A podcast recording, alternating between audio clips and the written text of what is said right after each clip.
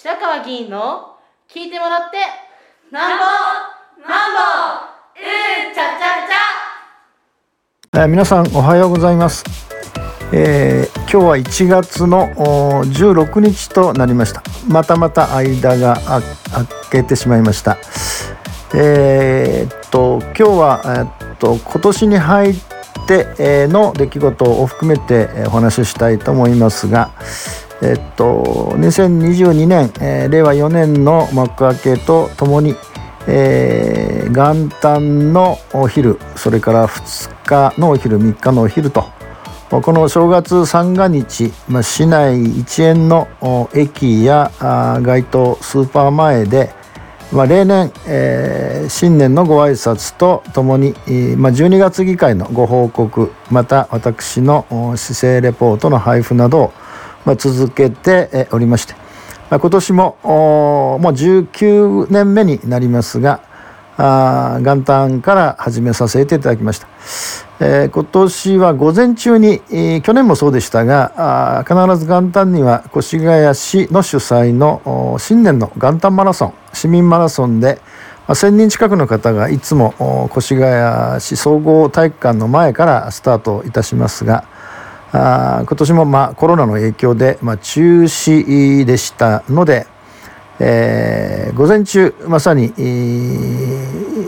例年は、まあ、マラソン大会にに出て開会式に出てそれから昼からあ新年のお街頭演説ということだったんですが、まあ、今年は中止になりましたので、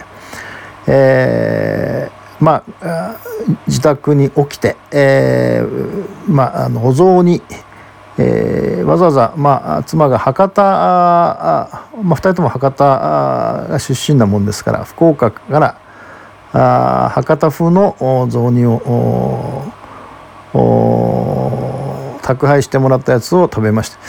えー大変、まあ、あのゆっくりまた美味しいお雑煮をいただいてそれで、えー昼1時半からあー宣言台駅の東口から始めましたが、えー大変な強風が吹いておりまして、えー当然まあ猛烈に寒いわけでしてとても正月元旦の天気でもありませんでしたし、えーまあ去年も人手は少なかったんですがさらに少なく感じまして、えーどんよりと空は曇っておりますし強風が吹いておりますし、えーもちろん一人も晴れ着の方はおられませんでした。えー去年はあ晴れ着の方がおられたんですが、まあ、これパチンコ屋の店員の女性店員の方があ華やかな晴れ着姿で、えーまあ新年のおおなんて言いますか開店のお知らせなどをしておられましたが、えーもうこれもお2軒あるパチンコ屋さんのうち1軒はもうすでに去年、えー閉鎖されておりますのでますます人通りが少ない中での元旦の始まりとなりました。それでも元旦そしてから2日3日とお宣言台駅西口とかあるいはイオンのお宣言台店とかあるいはまあ新越谷駅東口とかそれぞれやりましたが、えーまあこれは例年通りいろんな方がご挨拶をされて、えーさせていただきましたし、えー中にはあやっぱり正月やってるんだねと言って、えー話しかける方もおられればあ新年早々ご苦労様だねという方もおられましたし、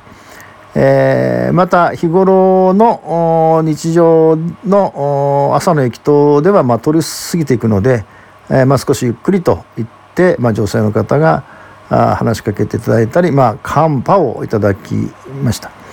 えー全体で4人ぐらいの方乾杯いただきまして2700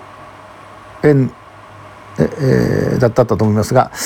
えー、カンパなどもいただいて、まあ、正月の凱旋活動があから1年の活動をスタートさせていただきました。で合わせてですね、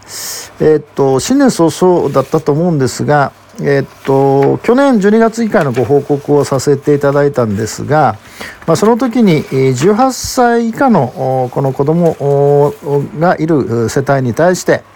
えー、1世帯当たり10万円の現金給付とこれはもう報告をしたんですが引き続いてですね、えー、これはまあ議会がもう開かれる余裕がないので、まあ、市長がまあ専決処分といって、えー、やむない場合には議会の了解を必要とせず、まあ、市長が決裁できるものという規定があって、えー、それで今回、えー、実はあ、えーえー、っと非課税住民税非課税世帯に対する臨時特別給付金の支給と。でこれはまあ住民税が非課税の、まあ、世帯世帯ですね。対して1世帯あたり10万円の現金を、まあ、支給するということで、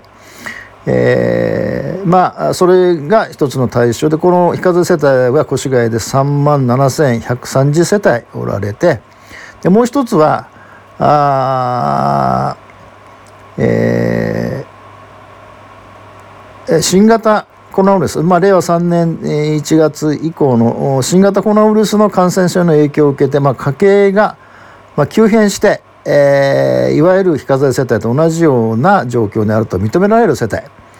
えー、これはこちらは2870世帯ですか、まあ、合わせて約4万世帯ということになるわけでここに、えー、1世帯あたり10万円ですので、えー、でまあ1月の下旬、まあ、今年今月の1月下旬から確認書振り込み用紙等を確認して、まあ、2月下旬ぐらいから、まあ、支給を開始するということになってるんですが、まあ、これ総額41億5400万円と。えー、で、えー、実際のその補助金は40億円でで、えー、この補助金といいますか、まあ、手数料みたいなものも含めて、えー、事務手数料を含めて事務手数料が1億5400万円。まあ郵送費なども入ってるんだと思いますが。で41億5400万円ということになります。えー、まあ、ほぼこの18歳未満の世帯に対する10万円の支給と額同じぐらいになるわけでして、まあ、一応これは全額国庫補助まあ、国からまあ来るということになっておりますがうんまあこれ自身は国の指針を受けてってことにはなると思いますが、えー、っと前回の時も少しお話をしたんですがこれもおそらく自治事務といって、まあ、越谷市の独自の事務です。したがって国からあれをしろこれをしろということは一切国はできないわけですがしたがって例えばですがこの41億円があった時に10万円の支給という現金支給が本当に、えー、必要かどうかという精査をしなければなりませんしそれが精査をして、えー、越谷市が独自に決めてもいいわけです。で前回のその18歳未満の時にも少しお話ししたと思うんですがでこれ独自にやっていいわけですが例えば現金支給ではなくてえーえーま、前の時言いました子育て世代の場合は学校給食費学校給食費が約やっぱり20億円ぐらいですので年間予算が、まあ、2年間学校給食費について無償化すると。でこれは当然あの貧困と格差の問題があって学校が休みになったりあるいはまああ特にシングルマザーの皆さんのところではまあ休坊しているわけですからでそこに支援をする。でしかもこれは学校におけるさまざまなその費用というのは基本的には国家が保障しなきゃいけないものを個人負担ということにしてるわけですから。そういうその国家の負担ということがみんな意識されるような形つまり社会の底上げにつながるような形で使うということも十分可能なわけですがここは実は検討ということにもなってなくてまあ、国からこう言われてるのでこういうふうにするというで実際はだからあ独自に決められずに国があれやれこれやれといったことを、まあ、受けてやってるということなので、まあ、今回もこの非課税世帯のものも同じような形に、まあ、なっているということだと思います。で、え、さらにですね、えっと、1月の9日の日に、えっと、成人式、まあ、越谷市は各地区、まあ、13地区で一斉に、えー、成人式をそれぞれの地区の実行委員会まが中心になって行います。若者といいますか成人を迎えた若者と、まあ、地元のさまざまな自治会とかコミュニティ推進協議会とか、まあ、連携してやるわけですがで私も桜井地区というところの成人式に出ました。でえー、っとまあ、議長に各地区ともご案内をして挨拶ということになっていますがもう当然議長は1人しかいませんので1箇所1箇所しか行けないので、まあ、それぞれ議員がそれぞれの地区の議員がお話をして、まあ、誰かが議長の祝辞を、まあ、代読するというのをずっとやってて、まあ、今回、まあ、私が桜井地区の枚方中学校で開かれた、えー、354名の桜井地区では成人を迎えられた方おられて、えーまあ、議長の代理として、まあ、祝辞を読み上げていますが、まあ、もちろんコロナがありましたので、えー、来賓の数とかあ,、まあ、あるいは式典の時間とかも全部配慮しながら進められましたがうん全く何て言いますかね、まあもともと桜井はそれほどこういろいろこう奇抜な格好で来るようなことここは少なかったんですが全く今年は、えー、まあ女性も男性もそうですが。で、まあ、大変静かだし集中しておりましてうん、まあ、ちょっと気が抜けるぐらいにに、えーまあ、きちんとやっていただいたので、まあ、それはそれでいいんですがで必ずその成人を迎えるにあたっていわゆる社会人の一人として、まあ、責任と自覚が必要ですと、まあ、これはまあ成人を代表した方、まあ、今回は男性でしたけどもあまあ市長に向かって、えー、ご挨拶といいますか誓いの言葉みたいなことをお、えー、挨拶されましたが、うん、もうそのこと自身は別にあのそうだと思うんですけども。えっと、18歳から選挙権ということが発生してまして、まあ、去年、えー、衆議院選挙や市長選挙や市会議員の補欠選挙などもありましたで今年は7月に参議院選挙がありますで、えー、ずっと定投票率がずっと続いてまして、まあ、全国的にもそうですし越谷もそうですが18歳、まあ、最初の選挙の投票っていうのは比較的高いんですが、えー、19歳20歳になるとガクッとこう下がるんですね。えーまあ、何でもそうですけど最初はまあ興味もあり最初ということがあって、えー、投票所に足が向かうんでしょうけどもうすぐに、えー、次の年には行かなくなると。でこれは若者自身のこうにも問題あると思いますがやっぱりまあ行政とか我々市議会議員とか政治の側あるいは大人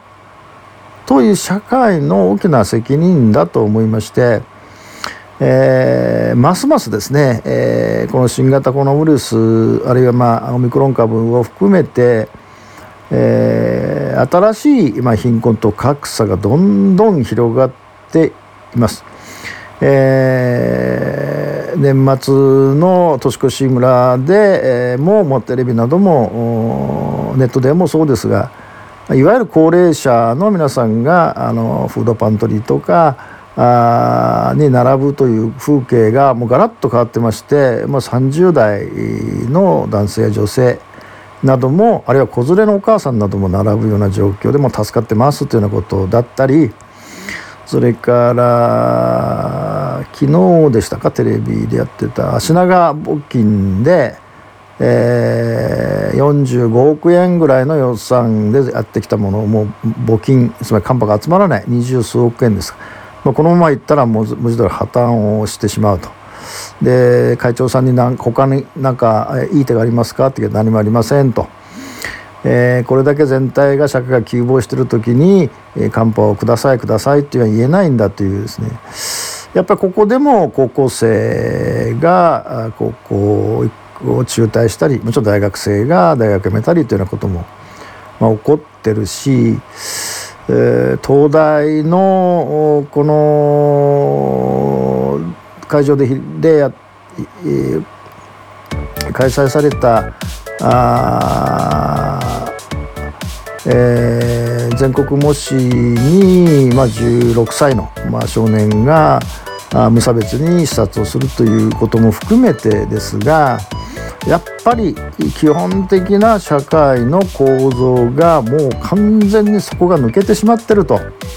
いうこともこれでそこが抜けたっていうことは人々の感情